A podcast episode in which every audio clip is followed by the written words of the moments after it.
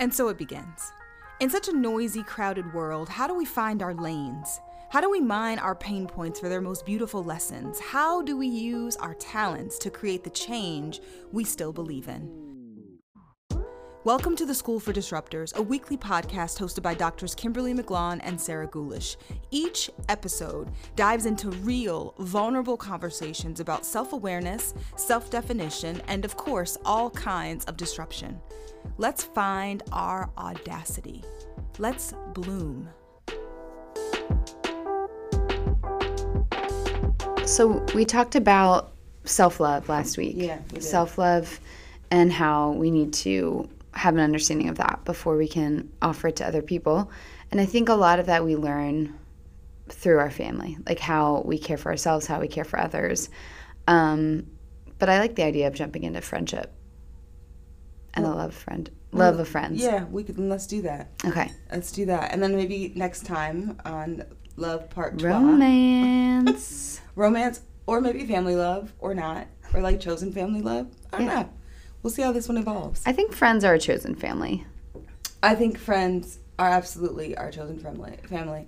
I'm looking something up right now. Yeah, no, do Continue. your thing. I th- when I think about this idea of of um, this notion of friendship is so right for me right now. Just given like some of the storming that's been happening in my life, and the idea that we that if we're lucky, the universe sends us this constellation of stars to light the way when everything seems dark is Mm. so so generous of it. And I'm really thinking about that that notion of like how people um, through friendship can give us all the things that we need to to mature and to persevere and to evolve in ways that that nothing else can that philosophy can't that nature can't that art can't um, that only human beings can through like just being tender with you Mm, I love that. Um, have you heard of the concept of the four loves before? I think i have but i don't know that i know it Okay. so let's well, talk about that Um, so in the Greek language, four different words for love. And I know this because it's something just growing up in the church was talked about a lot in terms of scripture. Like, which love are we talking about in this passage? And when it says love in English, it actually has a very specific Greek word that's attached to it, and they all have different meanings. And there's a really good book called The Four Loves Set. that's i've seen it and i know the cover has like the four it's got quadrants on the front maybe Mm, yeah. mm, you, you got it at home I think I do. I'll get it for you. Someone has it. Um, so there's four different loves. I might be mispronouncing this, so sorry to all my Greek family. Um, storge or storgy. Um, it's liking someone through the fondness of familiarity. So that's like the empathy bond that you can have with someone. Philia is the friendship bond, which is what we're talking about the, today. Is the love between friends as close as siblings in strength and duration? So it's interesting you talked about family love. Um, eros is romantic love. So that idea of like being in love, loving someone. And then agape is unconditional love. This is called like the God love. So the love that exists regardless of changing circumstances. It's a lot to digest It's a lot to digest. Lot to I know. digest. Good morning. 6 a.m. Here's four different loves. But I think just like you, when we went into courage, you were diving into other languages to get a stronger understanding. I think it's helpful to do that with love too because we just have one word and it falls so short in expressing how these loves are different. Yeah, I couldn't agree more that it falls so short of, of capturing something that's so robust and a word that because of it, it's so it means so much. It's come to in some ways mean so little. Yep. You know, I think of the way people say we. I love coffee. I love, you know, these these, these things that are not human, and and where that falls short of allowing us to even have an accurate a relationship with the what we're communicating when we say love. Um, My dad wouldn't let us say that when we were kids. that you love stuff like Yeah. donuts. Yeah. Yeah, it was either my dad or my grandfather, but I remember being told like, "You like things, you love people." Oh wow. I wasn't allowed to say like, "Ah, "I love this pizza." Wow. Wow. Interesting. Isn't that funny? It is funny, and I do think while it may, like, listening to it, it sounds like it might have been a restrictive, um, a restrictive, like, maybe even, I would imagine sometimes it felt like you are really tripping right now. Like, you know, I'm just trying to communicate that I'm really feeling this slice. Like I love you pizza. know. I'm really feeling the slice. I'm really feeling the slice. But I do think oh you're on the other side of it that I and um, this might be this English major in me that I do think there's something really important about precision of language. And, Yeah. and we only learn precision of language when someone tells us you don't use that word this way. Mm-hmm. That word is best used this way. You know? Well, it's interesting when we talk about like friendship versus romantic because I know there's so much weight on the first time you tell someone you love them when you're in that romantic relationship. But I think there's sometimes can be similar weight to saying it to a friend. I don't know. I maybe this is a good place to start, but like love you or love ya via text. Oh my god, that used to get on my nerves so much. Really? Yeah. What about that? I felt like it was like a removal of the I was an was a way of being unavailable. Ooh. I need to think about that. Yeah, it feels casual. It feels like a way to show affection without having commitment. Right. But I, I think it also depends on context. Mm-hmm. Right? Like all communication exists in the context of like who's saying it? What do you want from them? Right, What can they give you? What do you think they can give you? And, and even when it's your friends, you still you're listening to figure out what are they what do they have what are they available to offer you? Yeah, absolutely. And I think there have been times where a friend has said to me, I love you, and it feels really intense. It does feel really intense with that I in front. Yeah. Well, and it also depends on too if that's again if that's a friend where you're just like I don't know if I can give you back what you're giving me. like, I don't know if we feel the same way about this laugh was so awkward. You're like, ha, ha, ha. That's how I feel when you say that because I've definitely been in that situation. no, I I felt it a little bit of like the the cringy of the past. Like all the memories coming mm-hmm, back. Yeah. Mm-hmm. and I've certainly had friends like that where I where they would say I love you, and I'm like, ooh, I don't think I'm gonna be able to. I don't feel. I know what you're trying to communicate, and I don't have that to give to you. Yeah. Yeah, awkward. Well, so what do you think? I mean, what does it look like to love a friend? Or what is how does love show up in friendship for you? I, I like that notion of the agape. I think that as I as I as I like grow in my my own personal commitment to loving on people, like of making my life sacred, like aspiring to make my life sacred, of using that that that drive to figure out how to maybe be more selective about who I love really really richly. But for me, in friendly love, it's like the the commitment to being reliable, like for people, and being thoughtful and being quiet and um, going out, you know, like just showing up. I think that that's like, and showing up even when I think that the people who I want to show up for aren't as able to show up for me, but mm-hmm. but not not using it as like a tit for tat thing. Mm-hmm. It's just like if I got it, I, it's yours, and if mm-hmm. you got it, then it'll be mine, and it's cool. It'll come back. You know, like it's like a, I don't know. It's interesting. Like uh, that's it's it's this. I, I think I'm aspiring in friendships to deep reciprocation and mutuality. Yeah, I think one of the things when we were talking about talking about love and friendship love, it made me think of how I wish I wish more weight was put on how we love friends at a young age. And maybe it is in different circles, but I think at least in our culture there's so oh. much weight put on like finding that finding your mate and finding the one and being fulfilled by their love and it's such it's such a messed up idea that all we need in the world is one person. Um, i don't think that's how we're built as humans and i think what happens at least what i see with our teens and then how i felt at that age was this feeling of like pouring so much mental and emotional energy into this future abstract person versus really digging into my relationships that I was in at the present and like learning to love through those relationships because really the majority of my relationships now are not romantic relationships. they are deep friendships and that is so sustaining. And so I think um, love doesn't get attached to friendship enough, at least in my experience growing up. Yeah, I was I was last night. I was reading this book by Eckhart Tolle. This, he's a German by nationality philosopher, and the book is called. Um, Of course you were. of, yeah, I'm, I mean, you know, like I don't know when I'm like trying to make sense of all the things. I I'm, love not, I'm either watching Andy. Clearly, I'm watching documentaries. like Andy Warhol and then this philosopher. That- that is what I was doing, y'all. It's true. This true story. I love it. Um, anyways, the book is called um, Stillness Speaks. Really short, super short book. Um, and a lot of it is just like these philosoph- philosoph- statements. He's a philosopher. And one of the things that this book really comments on is this notion that the only place we can ever be is the now. You know, like even when we're when we're time traveling in the past, when we're talking about our, our the events that have happened in our lives, we're pushing ourselves, and oftentimes from a place of of fear into into a, a, a rec- recollection of something that we can never really actually get back again.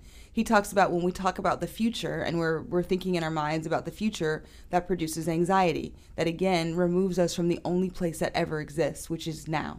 Like mm-hmm. now is the only time that we have. That mm-hmm. this is the only real moment is the now. And I think that as I think about how to how to be a better friend, I need to like let that marinate. Yes. Yeah. Yes, that's it. There's nothing else about there's nothing else that you can experience with any with any you can't experience even the now with a full degree of accuracy unless you understand that in the now you are connected to everything else in the now. That It gets it's like even deeper than that. Like it's only right now. my eyes are bugging out right now. everything else is a fiction. yeah. And it's either it's either it's typically it's a fiction that's creating either more fear or ma- more anxiety. Can I interject? Yeah. It doesn't have to do with love, but I just wrote a blog post on anxiety for my company last week and was talking about this very thing because of something else I was listening to. But this idea, it kind of blew my mind and it wasn't that radical, but this idea that anxiety um, means we're not in present danger. Because if we were in present danger, we would be dealing with the danger. We'd have no choice but to do Right. We would be fleeing, we would be fighting, we would be freezing. right.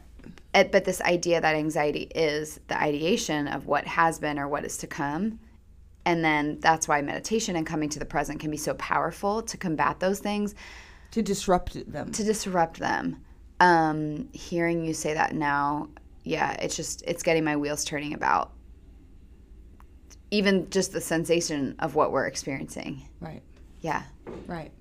So so when I think about what it means to be a better friend, to be a truer friend, it really means pursuing being in shared space with someone in the now. Mm. Like making the most of the time that you have with someone else, not from a perspective of like, wow, you're going to die or I'm going to die. Yeah. But just that like that the only thing that we can really actually maximize is figuring out how to be right where we are. And if mm. we invest our time as two humans trying to show up for each other precisely where we are, we are doing the best possible work we can ever do. There is no work outside of that. yeah And that's why and that's and, and at the same time I use the word work because we're so conditioned to move away from the now that the work is trying to be to finding someone else who is aspiring like you to be present with you. Mm-hmm. Girl, that's a lot. you're like i'm gonna put this out here and then i'm gonna sit back because i don't even know Yeah. Yeah, I think it kind of goes back to what I was saying, which is we put so much pressure on this future concept of connection. Um, I think this is something I've struggled with in some of my friendships. Um, is just, you know, someone who's been married at a very young age has a partnership that is a friendship. I would consider him to be a best friend. Um, and at the same time, he's still my husband. And I feel like I've had relationships where people have said, like, well, you have that, so maybe you don't understand. And and that could be true, but it's not that's not the end of my world. Like Brandon is not the end of my world. It's not like he can be a friend to me in every way I need a friend at all. And so my friendships are so important to me and um yeah, I think we just we we don't put enough weight on the love that we have in friendships and how it sustains us in our humanity. Yeah, and I think that the thing that makes maintaining those friendship bonds challenging sometimes is is that just as well, I should say this. When we talk about these notions of biological family, there's a presumption that we're stuck with them forever. And I mm-hmm. think when it comes to friends, there's a presumption that we do get to choose. Mm-hmm. And I think the thing that makes preserving those bonds of friendship hard is that sometimes in the in the in the beauty that is choice, we choose to move away from something and it's not necessarily because, you know, we're thinking two things, I think. we're thinking it doesn't serve our future self. We're thinking it creates anxiety about our present selves. And maybe we look back and we say, you know, like that stopped serving me a long time ago. And I've been committed to a memory of what was and not actually a, an honesty about what is in the now. And, and I think that that's, that's the other thing about seeking these bonds and releasing these bonds that in friendship become a part of the challenge of love. Yeah. And friendship breakups can hurt as much, if not more, than romantic breakups. Yeah. I've, I've, I've done that a couple of times. And it is a few times, actually. People who you think in one moment are going to be your friends forever, you know, or you meet them in a, in a season in your life where what you share with them is so emotionally intense that you think it's going to be it's like wow that's to this is going to last mm-hmm. this you're going to be like an anchor in my life and then you're like nah actually you were just in that in that season of my life i think in that way it's the same thing as romantic relationships friends show up for seasons or for reasons it doesn't mean they're going to be there for forever and i think the better that we get about figuring out our own internal matrix for when a friendship is serving us and when it's actually harming us or when it's no longer you know pushing us propelling us towards our own potential then it's time to recalibrate and reimagine. Yeah and i think there's friendships that fizzle out and friendships that have actual breakups. Yeah girl. It's funny i wrote a couple of breakup songs i write more breakup songs than love songs which is funny.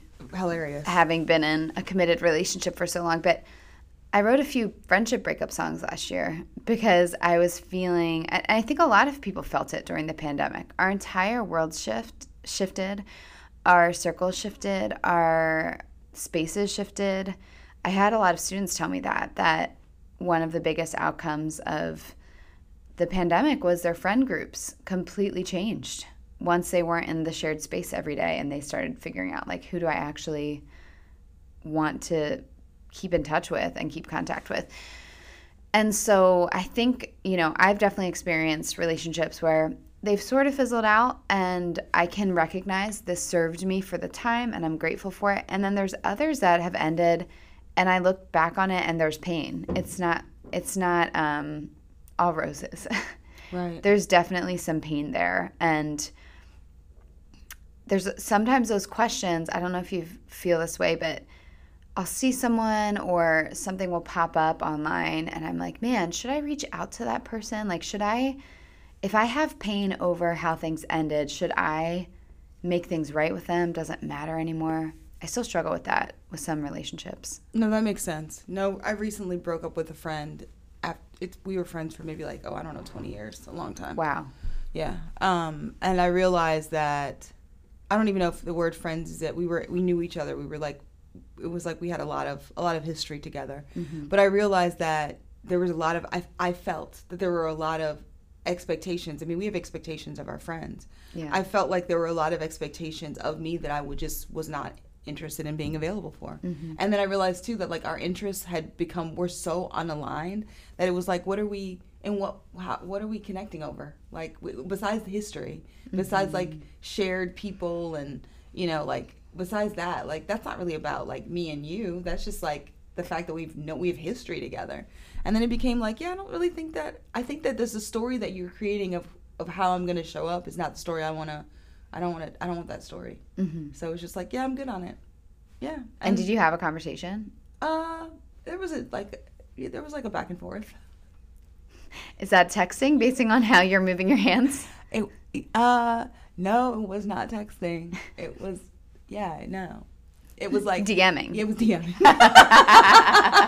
it was. I wasn't gonna say that because it seems so disrespectful, but it is what it is. I'm like, you're moving your thumbs. I know. Shut up, Sarah.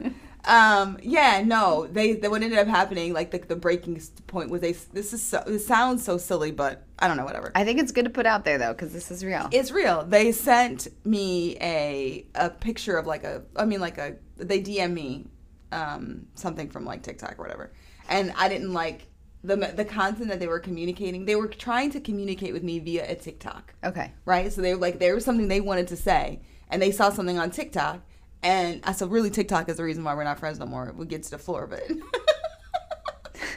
and they, they sent the TikTok, and I was just like, "You're you popping off right now," and I'm really not. I don't even care enough about this to even to even like do anything with it. And the fact that you sent this to me, it, it affirms we're not the same. So you know what? While we're in this this this DM space, let's just keep it here. I'm good. This was this was good. I wish you well. I send you all the things that you need. Everything you just did right now, I'm good on it. I'm good on all of it. So yeah, that's great. Have a good, you know, it was that was it. And I and yeah, no, I, I still send I still send her love and light, and I hope her family's well. I love her family. They they just I care about them so much. But as mm-hmm. far as she goes, yeah, no, I'm just I just we outgrew I I outgrew that dynamic, and mm. and I don't think that there was much space for that to happen. So I had to go. this is something about circumstantial friends. And I don't mean circumstantial in a trite way, like very deeply circumstantial. People we grow up with, people who are there for our childhood, people Yep. who are children. who are children yeah who you know shape who we are as humans and and then we get to different stages of life and that's really hard and and I can remember being on the other end of that too like seeing friends having kids or moving on to a new stage that I was not in yet and feeling left behind because our connection changed. And recognizing that that's okay you know that that's normal and Right. it's natural. And i think when it happens sort of for the first time in a big way it can be really destabilizing. And then the older you get the more you realize yeah like we were we were circumstantial friends. Had we not been in this place at this time we would not have developed a friendship. And thank goodness we were because it served us well but it does so not well. serve us anymore Yeah, and that's exactly what it is. I think about that friendship with her, and she was so helpful in helping me to just like navigate so many transitions in my life.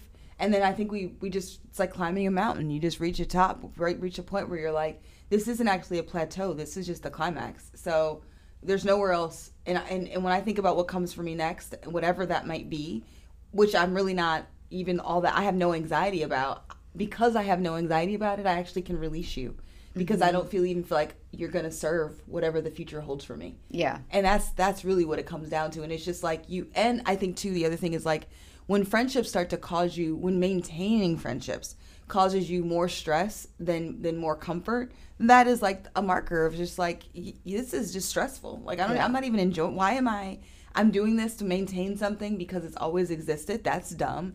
I don't I don't have energy for that. So as it were, I, I'm it's easy. It was actually easy for me to let it go. I think because and I think for friendships it's this is a this is a sign maybe that when they start to cause you more anxiety to maintain, then that may be a sign that your energy is better used by just releasing them. Yeah.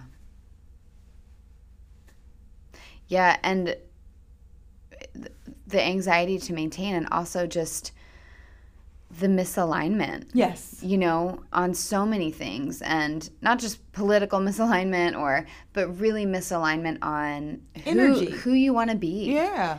and and also I I think this idea of reciprocity you know you talked about that in the beginning but I think that's something that I didn't do a good job of because I'm a fixer and so I've found myself in a lot of friendships where I'm the I'm just always trying to fix the person and they're always trying to be fixed and it does not feed me at all it's completely one-sided and I've really had to try and weed some of those relationships out or at least give them less energy and receive them for what they are and realize like this is not a true friendship in the way that I desire. You know, this is not reciprocal, but if I feel like I have the space and capacity to show up for this person in this capacity, then I will. But I don't want to have any expectations that it's going to be more than that.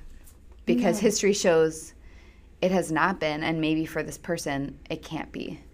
Yeah, I I completely get that, and I think that it's it's, it's challenging when your personality. Even you, I think about the word fixer. You use the word fixer. I think about the word healer. Mm. Like when you are because of your empathy, like you naturally are always think you're you're always seeing how people are feeling like in there you know like as a if we've been i've, I've been teaching for 20 years mm-hmm. my my job has been to, to do temperature checks all the time Yep. on other people's feelings. And the reality too is, I think working with teenagers made it even more help, even more of like a awareness in adults because so many of us don't actually evolve outside of our teenage selves Yeah. right like we That's just so true. we never move out of that space so when talking to people i'm oftentimes still trying to heal their teenage selves Yeah.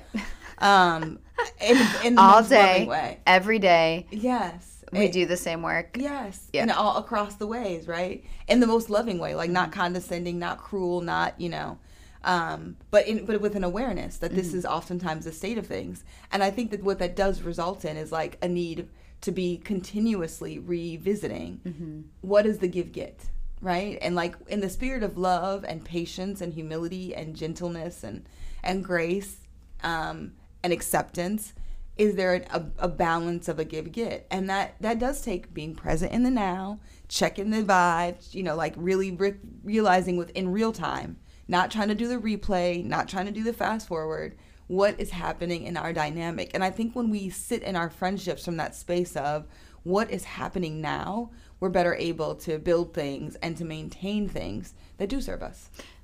I think I need to do a better job doing that. I, I need to do a better job really drilling down what are the, right now, what are the essential relationships in my life that I need to nurture? Because I do find myself spread so thin in relationships where I am giving to 30 different relationships at all times. And I can't give with the depth that I would like to to some of those relationships. And so, yeah, I think I have some gardening work to do. Yeah, no, that's real. I think I do too. I think, and I think that part of it is also, um, I think for me, I like the idea of. I've, I've, I've found that there is something really beautiful about having a garden, going back to that metaphor, that's populated by a variety of plants that all have mm-hmm. different care plans. You know, mm-hmm. like some some plants need to be tended to every day, and that's the mm-hmm. person who sends a text every day. And there are some plants that need only like a little bit of sun or a little bit of water, and and those are important to have in the garden too. I think that one of the things I really want to work on right now is that idea of like we are here now. What are what are how are we connecting now? Mm-hmm. And and trying to like pull back from for me, which is as oftentimes not future based. I mean, past based thinking. It's future based thinking, mm. and I think that that pullback hopefully will allow for for me to better even just make sense of whether a dynamic is working or not. Yeah. Yeah. So what do we tell the kids about friendship? Uh, Between you know, like real, true, platonic friendship. Yeah. And the love that happens between it. Yes. I would tell the kids to I I mean that friendship love is super important and that it it matters how they show up in love the friends that they have in their life. And then it also matters how they show up and receive love and just to know that they deserve to be treated in a way that they also want from any type of relationship. So, kind of going back to this idea of romantic love, um, f- especially for adolescents and thinking about future romantic relationships, I think I want to tell the kids that what they crave in that, you know, future thinking romantic relationship, a lot of it can be found in friendship. Not all of it, but a lot of the connection and community and belonging um, being seen, being heard can be found in friendship, and that spending their time cultivating true friendships that make them feel seen and heard and cared for, not judged, anxious. Because I do think we have a lot of our kids who just stay in these relationships that make them feel so awful because they don't see a life where they can be out of that friendship. And so I want to tell the kids that you can make choices to surround yourself with people who will love you well. And it might be hard, but it will be worth it. Yes to all of that. I want to tell the kids that, you know, when when we try to hold on to things and people, right? Specifically people. When we try to hold on to people who are not able to give us what we know that we need, we do ourselves more harm than good.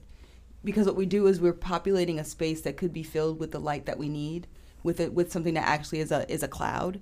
And mm-hmm. when you when you're intentionally filling your sky with clouds, you are the person that's stopping the sunlight from getting in. Mm. So we have to be able to let people go. Um, and I think part of it too is we all, I, I want to tell the kids that in all of these friendships, there's always room for evolution because we are not, in fact, static. So, right, we have to be able to give space. Um, and as we're asking for it, I, I want to read a little bit from a poem that I wrote this week. Um, sometimes poetry is the only way that I can tell stories the way that I want to tell them, like the teasing and the the the disassembly of us of an experience, and then the reimagining of an experience. Poetry is the way that I try to reposition myself. And and in thinking about this notion of friendship and a, and a friendship that is in transition, I this is what I wrote. The, this piece is called I, I Come in Peace. I hope we can be as friends, as he discovers more trust and more compassion and more courage as he heals, as I discover more trust and more compassion and more courage as I heal, accepting that healing is not linear, accepting that with patience relationships can evolve, accepting that evolution is not defeat. I want to walk once again with him along the shore, to talk with him as our faces find the warmth of the sun, to be silent with him as we learn to float. I want to walk again with him through the grass, to sit barefooted beneath the clouds near him, going nowhere in shared company. No agenda beyond being present, beyond being witnesses to one another.